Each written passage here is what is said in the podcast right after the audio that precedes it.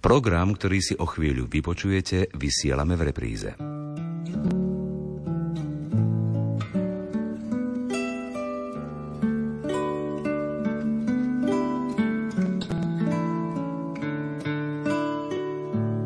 Dobrý večer. Pred 480 rokmi sa v talianskom Toskánsku narodil učiteľ cirkvi svätý Robert Bellarmín. Rodina mu poskytla pevné základy katolíckej viery. Je známy okrem iného ako Galileov oponent. Dnes nám túto zaujímavú osobnosť predstaví cirkevný historik, docent Ľuboslav Hromiak. K rádiám vás pozývajú zvukový majster Jaroslav Fabián, hudobná redaktorka Diana Rauchová a redaktorka Mária Čigášová. Nech sa vám rozprávanie o kardinálovi Robertovi Bellarmínovi dobre počúva.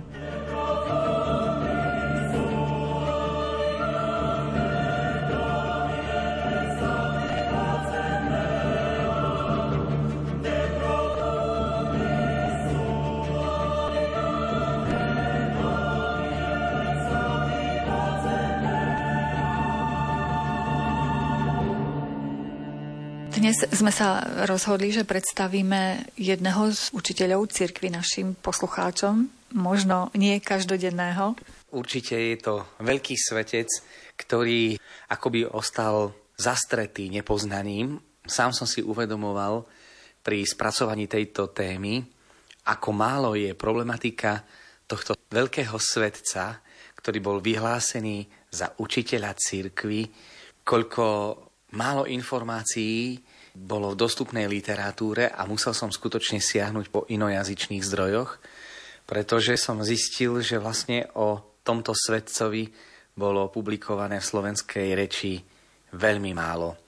A kto je vlastne ten svetec? Napnem poslucháčov Rádia Lumen, že... Možno nejaké indície by ste mohli dať? No, tak určite bol to svetec, ktorý je patrón univerzitnej mládeže a pochádzal z jezuitskej rehole a jeho meno je svätý Robert Bellarmín. Zomrel 17.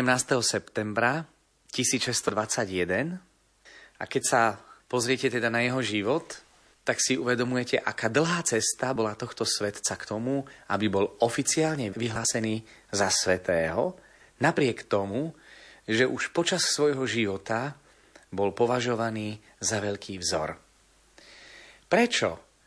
Svätý Robert Bellarmín je v katolíckej cirkvi tak málo známy, napriek tomu, že je jeho spomienka v deň jeho smrti, teda 17. septembra, je spomienka na svätého Roberta Bellarmína. Odpovede na túto otázku sú veľmi, veľmi náročné. Zatiaľ sa mi nepodarilo úplne všetko dopátrať, aby som mohol na to jednoznačne odpovedať, ale môžem povedať, že rok 1931, kedy bol vyhlásený za učiteľa cirkvi, bol zároveň rokom, kedy sa začali vydávať v slovenskom aj českom prostredí jeho diela a začala sa väčšia pozornosť venovať práve aj tejto významnej osobnosti, ktorý o ňom sa teda už za života vyjadril kardinál, že je to vzhľadom na jeho nízky vzrast najväčší malý človek na svete. Takže čomu nás chce učiť svätý Robert Bellarmín? Už za jeho života ho súčasníci považovali za významného teológa pre jeho diela a právom ho možno označiť za významného predstaviteľa jezuitskej špirituality, ktorá veľmi hlboko siaha na kvalitný osobný vzťah s Ježišom pri rozlišovaní, ignaciánskom rozlišovaní. Ignaciánska špiritualita je veľmi, myslím, že aj pre poslucháčov Rádia Lumen zaujímavá, pretože svätý Ignác z Loyoli je majster duchovného rozlišovania. Môžeme viesť duchovný život, ale nemusíme viesť správny duchovný život. Stretávame sa aj v dnešnej dobe s istou špiritualitou, ktorá je ultrakonzervatívnou, až hraniciacou s istým druhom fanatizmu a so špiritualitou, ktorá hraničí až s indiferentnosťou a totálnym laxizmom, benevolentným prístupom na druhej strane. Koniec koncov žijeme v dobe extrémov, ako keby sa vytratil stred. Alebo úspešný, alebo vôbec. A svätý Robert Bellarmín je teda cesta, ako spoznať tú zdravú špiritualitu aj v dnešných časoch, aby pri obrane kresťanskej viery sme nezašli do extrémizmu a pritom pevne stáli na základných pozíciách. Obdobie, kedy žil, bolo obdobím veľkých teologických, náboženských pnutí, ktoré zasahovali široké vrstvy obyvateľstva a život svätého Roberta Bellarmína bol silno poznačený istou kontroverziou s protestantmi v časoch, kedy bolo potrebné definovať, čo je katolícke učenie v rozlíšení od toho protestantského. Čiže cesta aj správneho duchovného života je cestou dobrého rozlišovania medzi tým, čo je katolícke a tým, čo je protestantské. Iné nechceme, ale svoje si držme. Napriek tomu, že odpovedal na mnohé otázky svojej doby a napriek tomu, že možno ho označiť za svetca prvej línie, a to par excellence, pretože už byť jezuitom v čase šíriaceho protestantizmu znamenalo stáť na pozíciách bojujúcej cirkvi, stáť na pozícii prvej frontovej línii.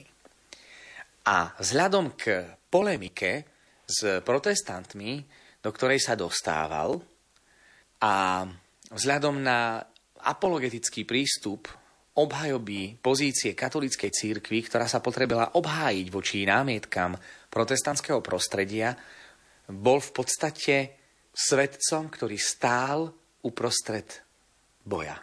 V slovenskom jazyku neexistuje žiadna monografia, ktorá by sa venovala svätému Robertovi Bellarminovi, a ani v talianskom prostredí, s výnimkou niektorých zborníkov, nestretol som sa s knihou, ktorá by komplexne rozoberala život svätého Roberta Bellarmina. A potom si kladieme otázku, tak prečo je učiteľom cirkvi, keď vlastne nepoznáme jeho život a nepoznáme ani to, čo nám vlastne chcel povedať.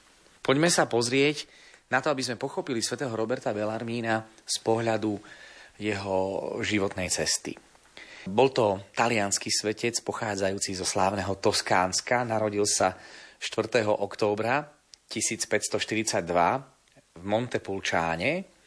Možno niektorí poznajú Montepulciano ako miesto vynikajúcich vín, ale v Montepulciane dozrelo aj krásne, sveté, reholné jezuitské povolanie. Bol tretí z 10 detí, pochádzal zo šľachtickej rodiny, pokrstený bol ako František Romulus Robert, pôvodne sa volal Bellarmíny a k zmene priezviska svätého Roberta Bellarmína došlo v roku 1573, keď pod vplyvom humanizmu si zvykli učenci meniť aj svoje mená alebo dávali si nejaké iné prívlastky.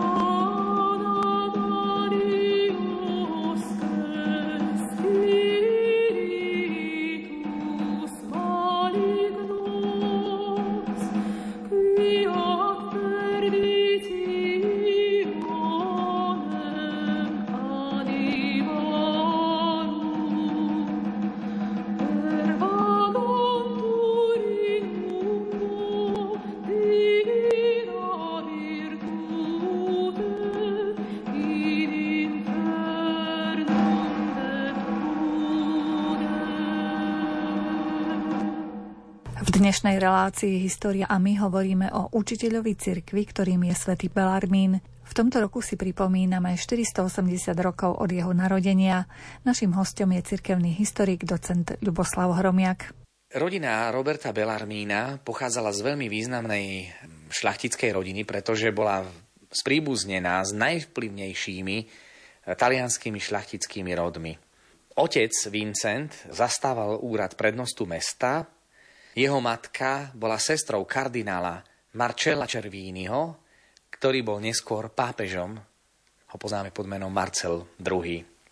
Úzke vzťahy s jezuitmi nadobúda samotný Robert Bellarmín potom, ako jezuiti otvorili v Montepulciane svoju vlastnú školu. A svätý Robert Bellarmín tak sa uchvátil jezuitskou rehoľou, že po necelom roku sa rozhodol, že vstúpi medzi jezuitov. Mal vtedy iba 15 rokov. Keďže bol veľmi nadaný a mal veľký vzor v učenosti a zbožnosti jezuitov, hlavne zbožnosti, tá ho najviac fascinovala, tak kontakt s jezuitmi vlastne viedla k tomu, že keď sa rozhodovalo o tom, že chcel by byť jezuitom, tak jeho otec sa obával, že to rozhodnutie v 15 rokoch byť jezuitom je príliš predčasné a povedal mu, že budem ochotný možno na to pristúpiť, ale opýtam sa ťa na to neskôr, či to povolanie bude ďalej fungovať. Čiže ako 16-ročný oficiálne požiadal o vstup, otec chcel mať zase zo svojho syna lekára a známy jezuitský historik James Brodrick tvrdil, že otec chcel mať zo syna Dominikána, pretože očakával, že jeho syn bude mať v tejto reholi najlepší kariérny postup. Čiže vplyvná rodina, vplyvné kontakty s najslávnejšími rodinami a dokonca kardinál, ktorý sa neskôr stane pápežom, mu dávali obrovský štart. Vo veku 18 rokov 21. septembra v roku 1560 vstúpil k jezuitom v Ríme, ktorí mali svoj noviciát pri kostole San Andrea al Quirinale. Ten kostol sa nachádza v blízkosti Quirinálu, kde je sídlo talianských prezidentov. Predtým to bolo sídlo pápežov. 2 roky noviciátu, následne u jezuitov bola prax, že tí najnadanejší študovali na rímskom kolégiu, Collegium Romanum. Je to vlastne akoby prvý prototyp prípravy kňazov budúcich cez inštitúciu seminára, ktorá v tom čase vznikla. Pretože boli samozrejme ešte Domenico Capránika, to preberám so študentmi, na prednáškach cirkevných dejín to bol prvý model, 12 nadaných chlapci, ktorí študovali na najslavnejšej rímskej univerzite La Sapienza. A v podstate Collegium Romanum bol vlastne seminár prvý, v takom pravom slova zmysle, ktorý sa stal prototypom v rámci katolíckej reformy prípravy na kňazstvo, pretože si uvedomovala cirkev, že najväčšiu škodu v cirkvi urobili nedobre vyformovaní kňazi. A jezuiti predstavovali naozaj top náročnosti a takisto aj vzdelania. Čiže Robert Bellarmín študuje na Collegium Romanum. Po stránke charakterovej dá sa povedať, že Robert Bellarmín bol veľmi prívetivý, priateľský človek dokonca, ale bol chlapec ako ktokoľvek iný. Napríklad nemal rád svojho profesora jedného, kde v podstate si zapísal vo svojich poznámkach, že tie hodiny sú nudné. Čiže ak chceme pozerať na svetca svätého Roberta, treba vidieť, že bol to chlapec, ktorý túžil po kňazskej ceste, túžil byť jezuitom, mal veľmi krásne ideály, ale neprestal byť typickým chlapcom, ktorý sa voči istým formám vyjadroval kriticky.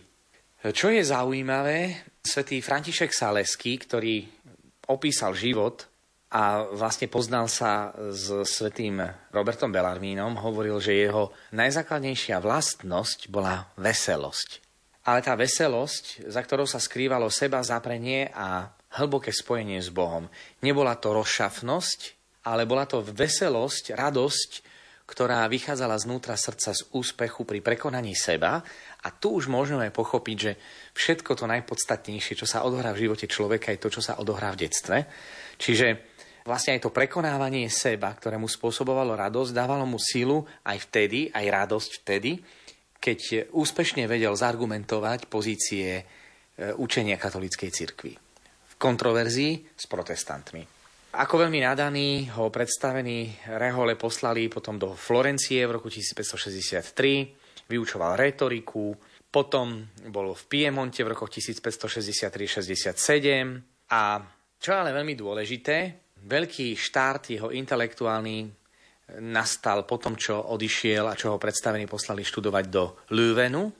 Je to vlastne belgické mesto, ktoré je silno pod vplyvom Flámov, čiže nemeckých hovoriacich. A tam vlastne v tom Lüvene sa prvýkrát stretáva svätý Robert Bellarmín s kontroverziou protestantizmu, pretože tie protestantské vplyvy z nemeckého prostredia sa aj ľahšie odrazili vo flámskom prostredí, ktoré bolo otvorené pre nemeckú kultúru práve v Lüvene. Ako nadaný rečník vzbudil úžasnú pozornosť aj zo strany univerzitných študentov, pre ktorých kázal pri kostole svätého Michala, vyznačoval sa veľkou apoštolskou horlivosťou a pútavý bol tým, že reflektoval modernú teológiu Martina Luthera a jeho stúpencov, Melanchtona, ktorý bol jeden z najúčenejších súčasníkov Martina Luthera. A teologicky reflektoval to, čo tvrdili a púšťal sa do otvorenej kontroverzie s protestantmi.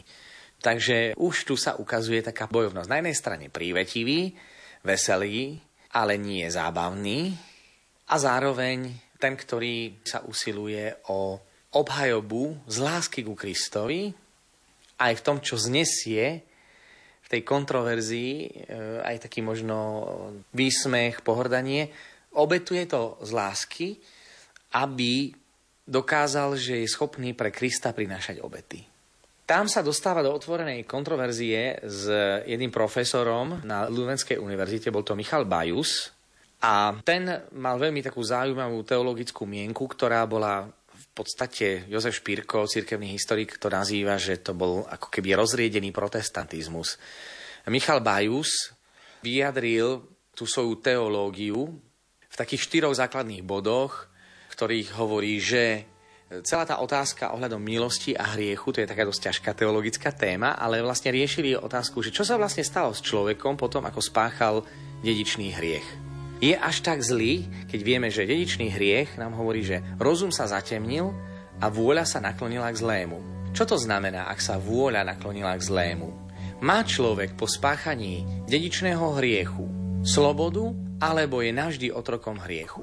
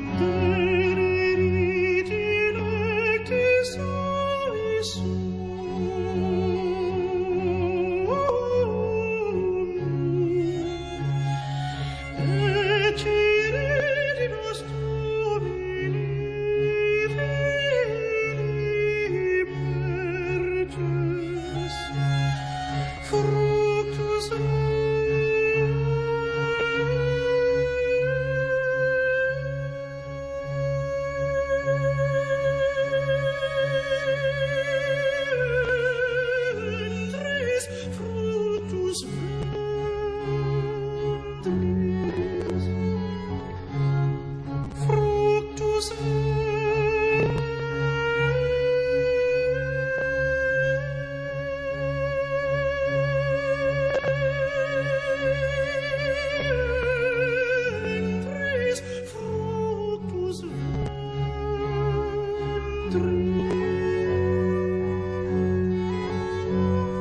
vplyvom protestantského prostredia a učenia sa u Michala Bajusa prejavilo také pesimistické pozeranie na človeka, že vlastne človek je po spáchaní hriechu už natoľko narušený, ľudská prirodzenosť je už natoľko narušená, že je vlastne ako keby odkázaný už len hrešiť.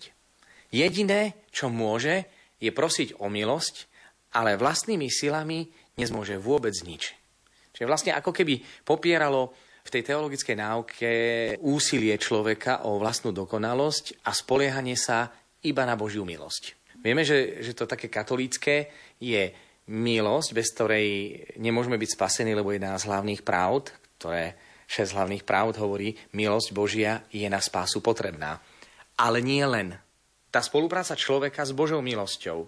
No a práve Pius V, ktorého sme si spomínali v relácii v bitke pri Lepante, bol pápežom v rokoch 1565 až 1572, vytvoril istú teologickú komisiu, ktorá sa mala zaoberať otázkou riešenia tejto teológie o hriechu dedičnom a milosti. A tento pápež, okrem iného, aj pod vplyvom Roberta Bellarmína, ktorý hneď upozornil, že Bajovo učenie je chybné, odsúdil 79 výrokov, ktoré použil, a dokonca pod vplyvom svätého Roberta Bellarmína nakoniec aj samotný teológ Bajus uznal omyl a zomrel zmierený s cirkvou.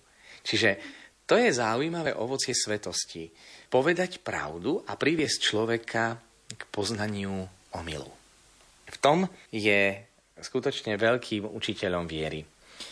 No, samozrejme, po roku teologických štúdií, vezmime si, že vlastne on ešte len rok študoval teológiu, ale už ako ten, ktorý sa zaujímal o teológiu, ktorý bol veľmi vzdelaný, mal veľmi dobrý štart, veľmi kvalitné vzdelanie, už od samotných jezuitov, od detstva, hovorili sme si od 15 rokoch, 16 požiadal o vstup a v 18 rokoch vstúpil k jezuitom, čiže 2 roky trvalo dokonca od tej žiadosti, nie rok, ako si to vyžiadal sám svätý Robert a dovolil mu to otec.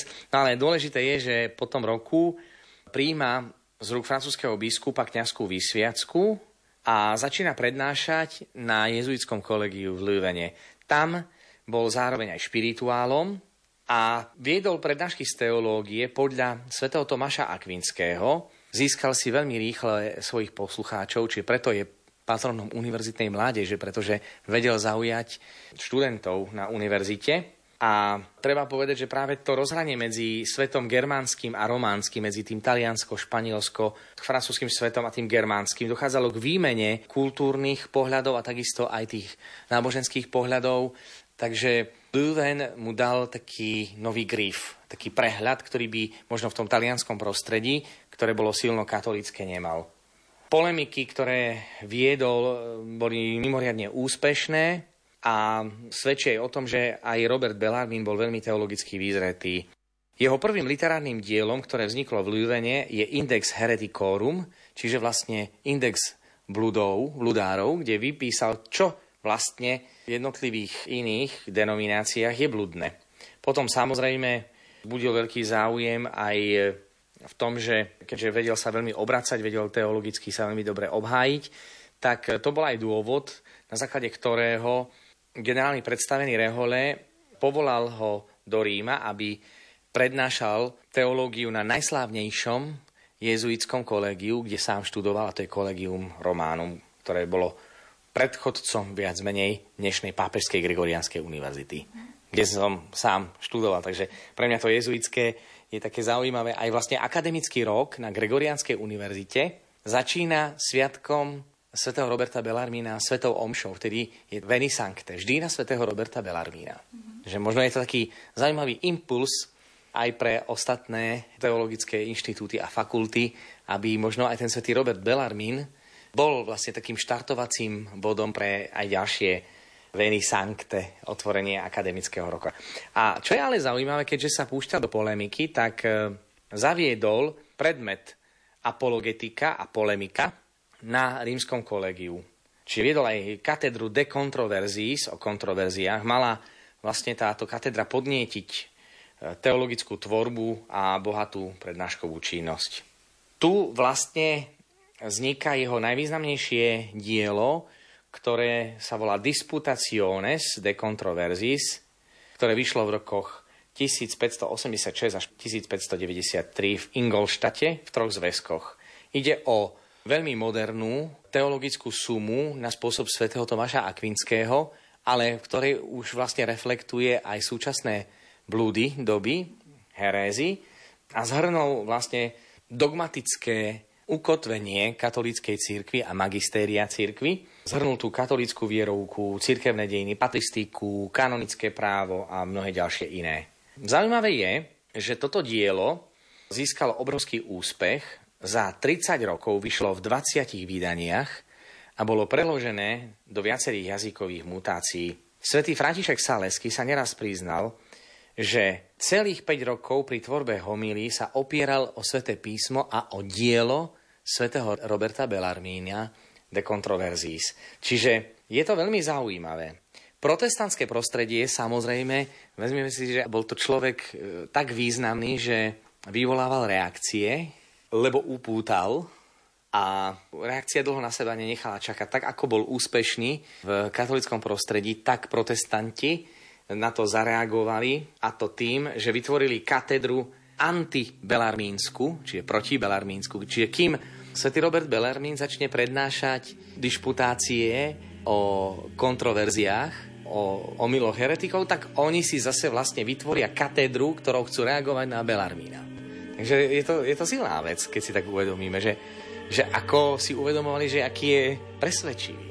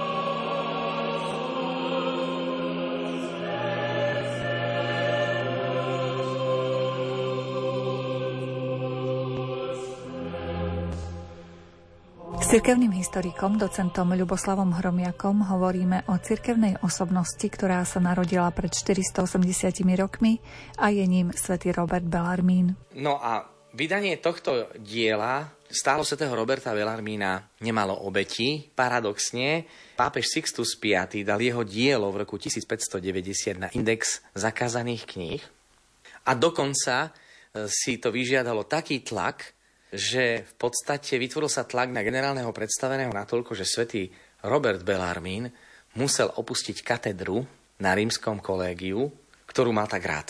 Ako ten, ktorý mal radosť zo študentov. To je tajomstvo úspechu, myslím, mnohých pedagógov, keď majú radi svojich študentov. A keď to študenti vycítia, keď to zafunguje, tak vtedy sa dosahujú aj lepšie výsledky.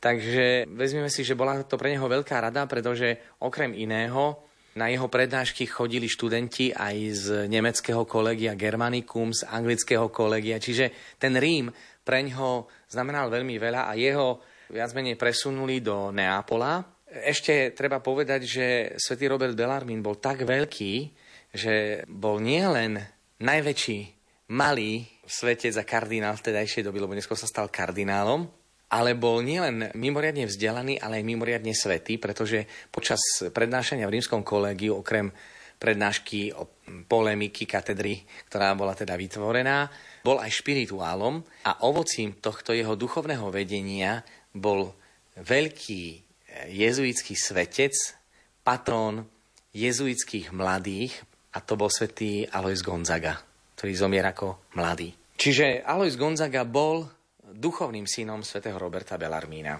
Neskôr sa ukazuje ako teda stále ako ten, ktorý je verný svätému otcovi, čiže keďže bol zvolený v roku 1592 zase za rektora Collegia Romana, zúčastnil sa na veľmi dôležitej formácii uceleného jezuitského systému, volá sa Ratio Studiorum, pretože do Ratio Studiorum existovalo vyučovanie, nebol jednotný školský systém, čiže na jednotlivých univerzitách aj na jednotlivých školách každý prednášal po svojom a jezuiti vytvorili prvý ucelený školský systém, čo umožňovalo aj ľahší posun študentov z rôznych inštitúcií po celej Európe a aj pre jezuitov, ktorí mohli prednášať na rôznych miestach.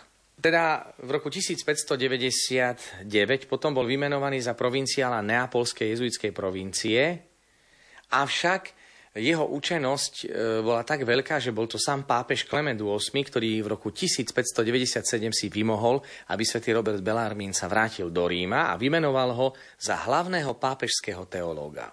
Pričom si vezmime, že bola to veľmi náročná úloha, pretože v čase šírenia rôznych herés poukázať na to, že toto je blúd, bol vlastne členom kongregácie posvetnej inkvizície, sa dostáva svätý Robert Bellarmín do veľmi nepríjemných chúlostivých otázok, dokonca bol zapojený aj do sporu s Galileom Galileim, čiže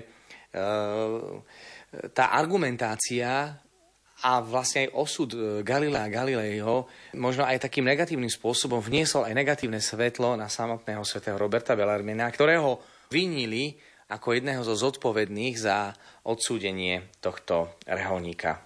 Zaujímavé je, aby sme si uvedomili, že vlastne kto bol svätý Robert Bellarmín, tak pápeži sa na neho veľmi spoliehali a už spomínaný jezuitský historik Brodrick, ten hovorí, že nazval svätého Roberta Bellarmína factotum Svätej stolice, čo znamená, že muž pre všetko, pre Svätú stolicu. Čiže čokoľvek potrebovala Svätá stolica riešiť, svätý Robert Bellarmín. Vieme, že nakoniec ten jeho úspech bol tak veľký, že po 3 rokoch pôsobenia v Ríme, v roku 1597 sa vráti do Ríma a v roku 1599, teda vlastne už 2 roky, 3 roky, bol vymenovaný za kardinála.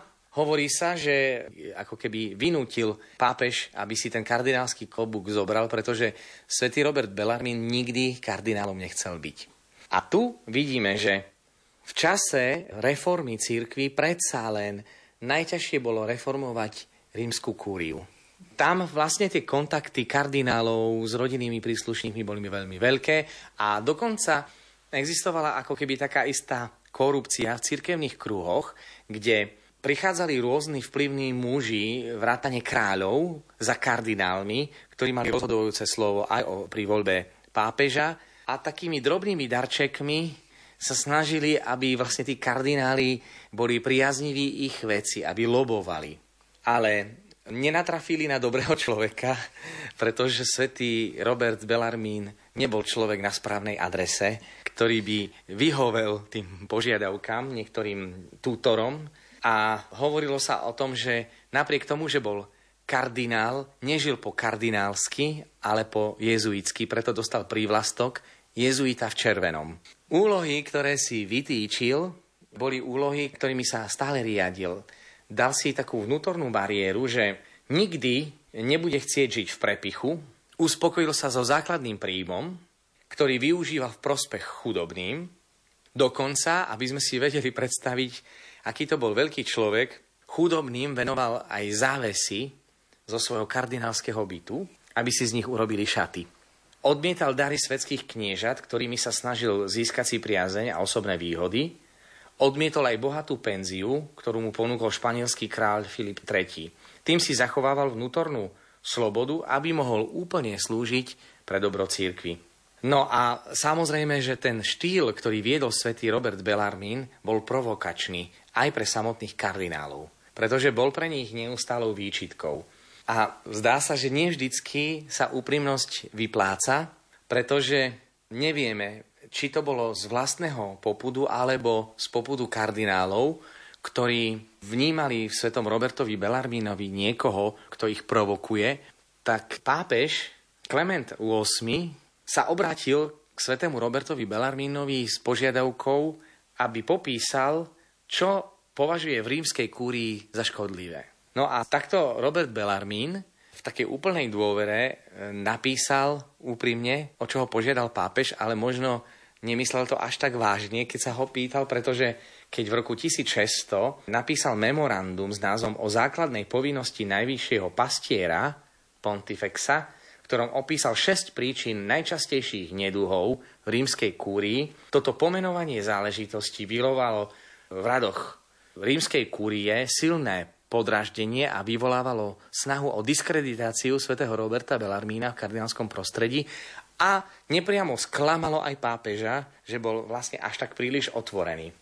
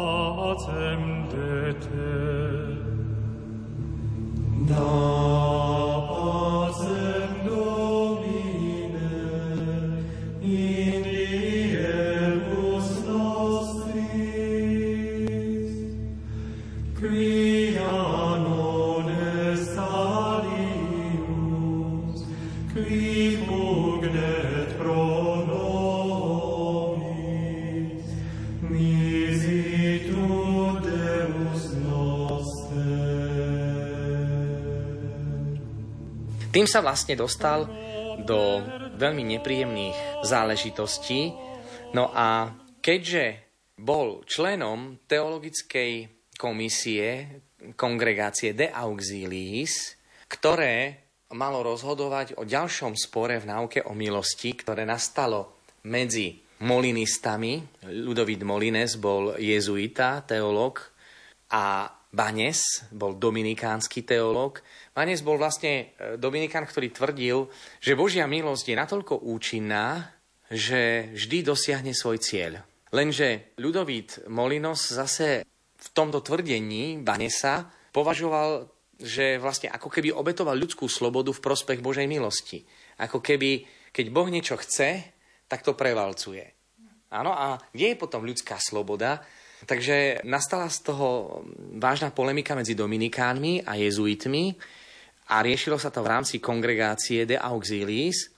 A keďže svätý Robert Bellarmín bol hlavný pápežský teológ a jezuita, dostal sa do veľmi nepríjemnej situácie, pretože dominikáni, keď argumentoval v pravde, že jezuiti majú v tejto otázke pravdu, dominikáni mu vyčítali, že zase nadržiava jezuitom a že je zaujatý. Čiže to viedlo potom do takýchto vážnych sporov a nakoniec svätý Robert Bellarmín, sa mu to nepáčilo, že vlastne pápež robí isté kompromisy, že mal by zaujať jasné stanovisko a tu došlo k takému istému konfliktu, pretože pápež sa rozhodol, že aby nedal za pravdu ani jednému, ani druhému, nechal túto otázku otvorenú a dodnes táto otázka ostala otvorená. Hej? Čiže dnes sa nehovorí o tom, kto mal pravdu a teologická otázka, ktorá z toho vznikla, mala za následok, že pápež Klement VIII ho nakoniec preložil za arcibiskupa do Kapuji, čo znamenalo do úplne bezvýznamného mesta v blízkosti Neápola, keby to bolo nejaké väčšie mesto.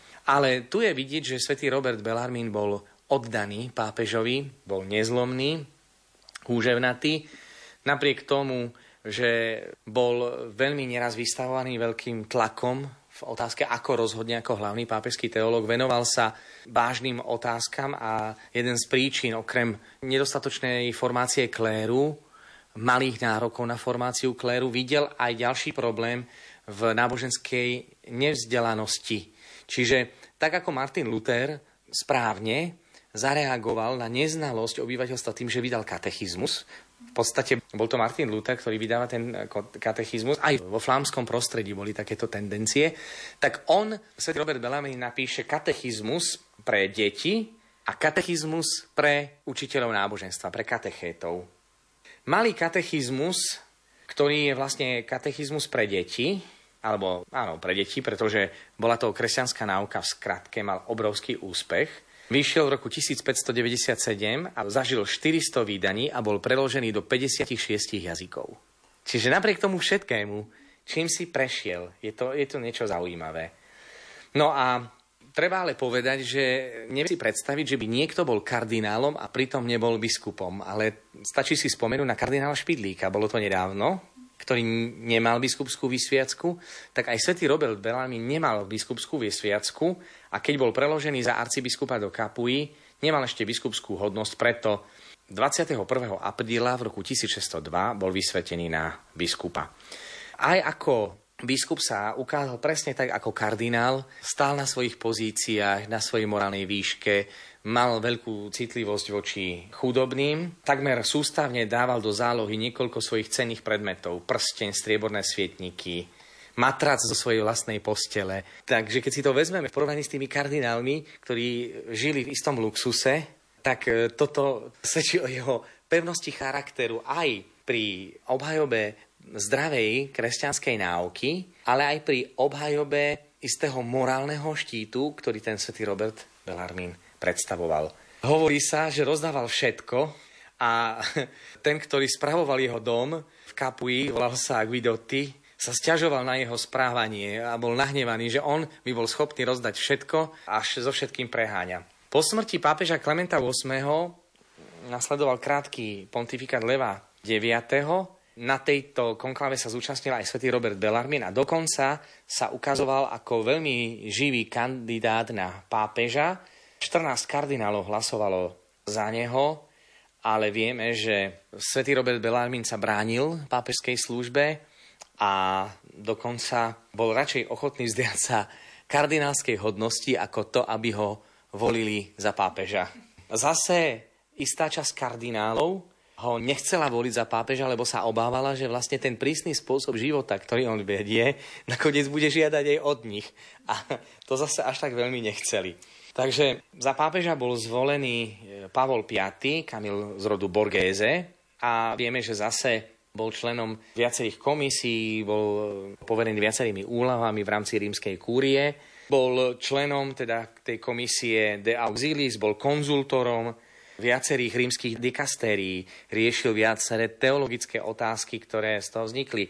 Takisto zapájal sa aj do veľmi citlivých politicko-cirkevných problémov, ako bol spor pápeža s Benátskou republikou, s anglickým kráľom, anglickou kráľovnou Alžbetou vo veci vynútenej protirímskej prísahy pre anglických katolíkov.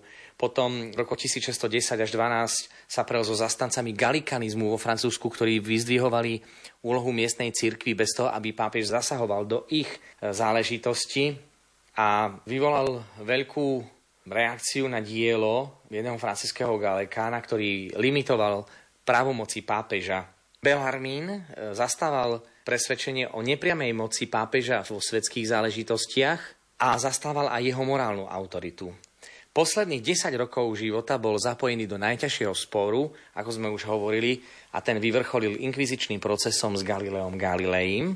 Tu možno len pripomeniem toľko, že spor sa dotýkal práve tej otázky, ktorá vyplývala z toho, že či Zem sa točí okolo Slnka, alebo Slnko okolo Zeme. Čiže či ide o slnečnú sústavu, alebo nejde o slnečnú. Vieme, že to, že Galileo Galilei zastával Kopernikové názory, že Zem sa točí okolo Slnka, nebolo problémom pre pápeža, pretože ak náuku Kopernika cirkev prijala, prijala by aj náuku Galilea Galilejho. Avšak, čo najviac prekážalo v tejto komisii, bol veľmi polemický štýl argumentácie, ktorú Galileo Galilei používal. Dokonca neraz tá jeho reakcia Galilea Galileo ako veľkého účenca pri rozhovore s kardinálmi, ktorí nemali poňatia o prírodných vedách, tak sa im ako keby tak trochu vysmieval, že čo vy vlastne o prírodných vedách viete, tak vlastne mal takú argumentáciu plnú irónie, kde urážal vlastne tých teológov, čo viedlo k tomu, že tí teológovia ako keby mu to chceli vrátiť. Hej, čiže náuka sama o sebe nebola zlá, bola tu nešťastná povaha Galilea Galileiho, a tým pádom sa vlastne celý spor posunul z prírodovedného hľadiska na teologické, kde sa tí kardináli cítili doma. Tam ho vlastne mohli dostať na lopatky, jednoducho povedané. A to sa vlastne aj stalo nešťastné, pretože posvetná kongregácia svätého Ofícia pre nedostatok biblických argumentov z heliocentrizmu, teda zo slnečnej sústavy, čo dnes je absurdum žiadať, biblické zdôvodnenie prírodných vecí. Takže nakoniec došlo k rozhodnutiu 24. februára 1616 o zákaze propagovať tézu o heliocentrickej sústave, lebo protirečí Biblii. Čiže to centrum pozornosti sa upriamilo na doménu, kam to vlastne tá diskusia nemala zájsť. Ale niektorí historici teda argumentujú, že si tu vlastne tú polohu vyprovokoval Galileo Galilei svojou sebavedomosťou, bol si vedomý toho, áno, a bol naozaj veľmi kvalitný učenec. Takže došlo k tomu, že nemohol to šíriť, ale nebolo tam odsúdenie Galilea Galileiho, tak ako v roku 1633, pretože to negatívne stanovisko v inkvizičnom procese vzniklo v čase, kedy Robert Bellarmín už nežil.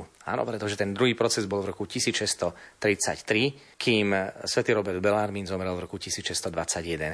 Čiže s tým samotným procesom svätý Robert Bellarmín nemal nič spoločné.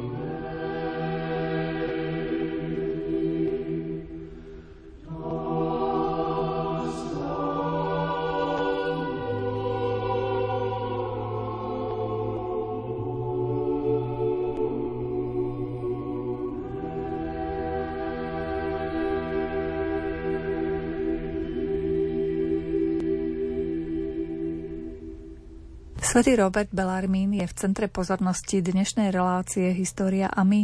Zaujímavé informácie o ňom pre nás pripravil cirkevný historik docent Ľuboslav Hromiak. Vieme, že ako človek prvej línie bol vždycky v pozícii obrany cirkvi. Okrem iného mal veľmi dôležitú úlohu, pretože Tridentský koncil si uvedomoval, že treba revidovať ten preklad svätého písma, ktoré urobil svätý Hieronym. A vlastne na revízii biblického textu Vulgati, teda prekladu svätého písma z gréčtiny do latinčiny, čo urobil svätý Hieronym, pracoval v roku 1615 až 1621. Okrem iného písal komentáre k žalmom a je zaujímavé, že napriek tým povinnostiam nezabudol na asketiku. A tu si dovolím povedať, že pri svätom Robertovi a Bellarmínovi sa ukazuje do popredia ten jeho duchovný život, ktorý sa prejavoval v prísnej asketike. Povedali sme si, že veselosť povahy, ako opísal životopisec svätého Františka Saleského, ktorý sa inšpiroval svätým Robertom Bellarmínom, hovorí, že jeho hlavnou črtou bola veselosť, ktorá vyplývala z asketickej povahy, z prekonávania seba. Tá asketická povaha sa prejavovala aj v tom, že bol ochotný vzdiať sa bohatstva v prospech chudobných. A prejavilo sa to aj v tvorbe v oblasti asketiky. Napísal niekoľko veľmi zaujímavých diel, ktoré písal na sklonku svojho života, ako keby chcel povedať taký záver nad tým všetkým v roku 1615 až 21. A posledné dielo o umení, ako šťastne zomrieť, napísal krátko pred svojou smrťou v roku 1620. Čiže vidíme to ako keby taký nejaký jeho životný projekt, zaujímavý, ako keby chcel tým povedať, tým dielom je dokonané a môžem odísť.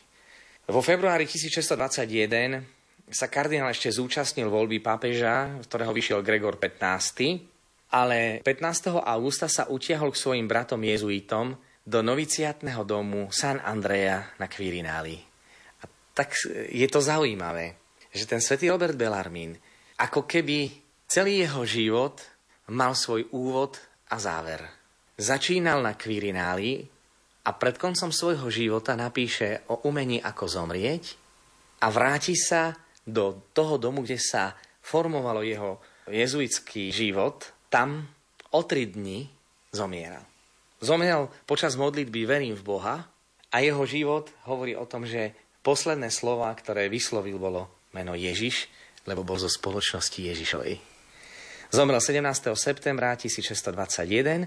Jeho telo pochovali v jezuitskom kostole Il Gesù, kde je pochovaný svätý Ignác z Loyoli, ale vieme, že po tom, čo bol vyhlásený svätý Ignác z Loyoli za svätého, tak vieme, že potom dochádza aj k istým zmenám, aj uloženia tiel tých jezuitských svätých.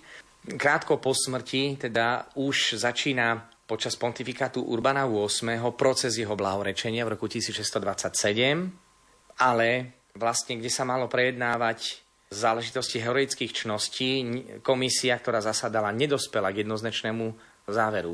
O 100 rokov zase je tu pokus o jeho blahorečenie, ale bezvýsledne z politických dôvodov, ktorými argumentovali kardináli prítomní na komisii, sa z politických dôvodov jeho blahorečenie posunulo ďalej. Potom ďalej treba si uvedomiť, že v tom roku 1753 počas pontifikátu išlo k ďalšiemu pokusu, ale tam už boli vplyvy jansénistické, ktoré viedli až k zrušeniu jezuitov. V roku 1773 oni boli zrušení až do roku 1814 a k ďalším pokusom o jeho blahorečenie bolo v roku 1828, kde sa takisto nerozhodlo. Až v roku 1920, 2. decembra, pápež Benedikt XV uznal heroické čnosti Roberta Bellarmína. Čiže vidíme ten proces blahorečenia, ktorý narážal na úskalia, napriek tomu, že bol vnímaný ako veľký svätý už za svojho života. Rok po jeho smrti začína proces blahorečenia, tak trvalo. Vezmime si, 1621 zomiera, 300 rokov trvá proces blahorečenia. Za blahoslaveného ho vyhlásil pápež Pius XI v roku 1923 a v roku 1930 za svätého a o rok na to za učiteľa cirkvi. Čiže vidíme, tak ako nešiel ten proces 300 rokov, tak zrazu proces blahorečenia, svetorečenia až vyvýšenie za učiteľa cirkvi je tu vidieť, že keď to bol svetec prvej línie, je veľmi pravdepodobné, že aj ten proces blahorečenia bol veľmi veľkým duchovným zápasom. A tak máme tu príklad svedca, o ktorom sa málo vie, napriek tomu, že je učiteľom cirkvi, ale jeho krásny a požehnaný svätý život nás vedie k tomu, že cesta k Bohu vedie cez cestu vernosti pravde, predovšetkým zjavenej Božej pravde, cesty nezlomnosti a cesty asketiky, ktoré keď sa spoja, tak majú jedno meno, svätý Robert Bellarmín.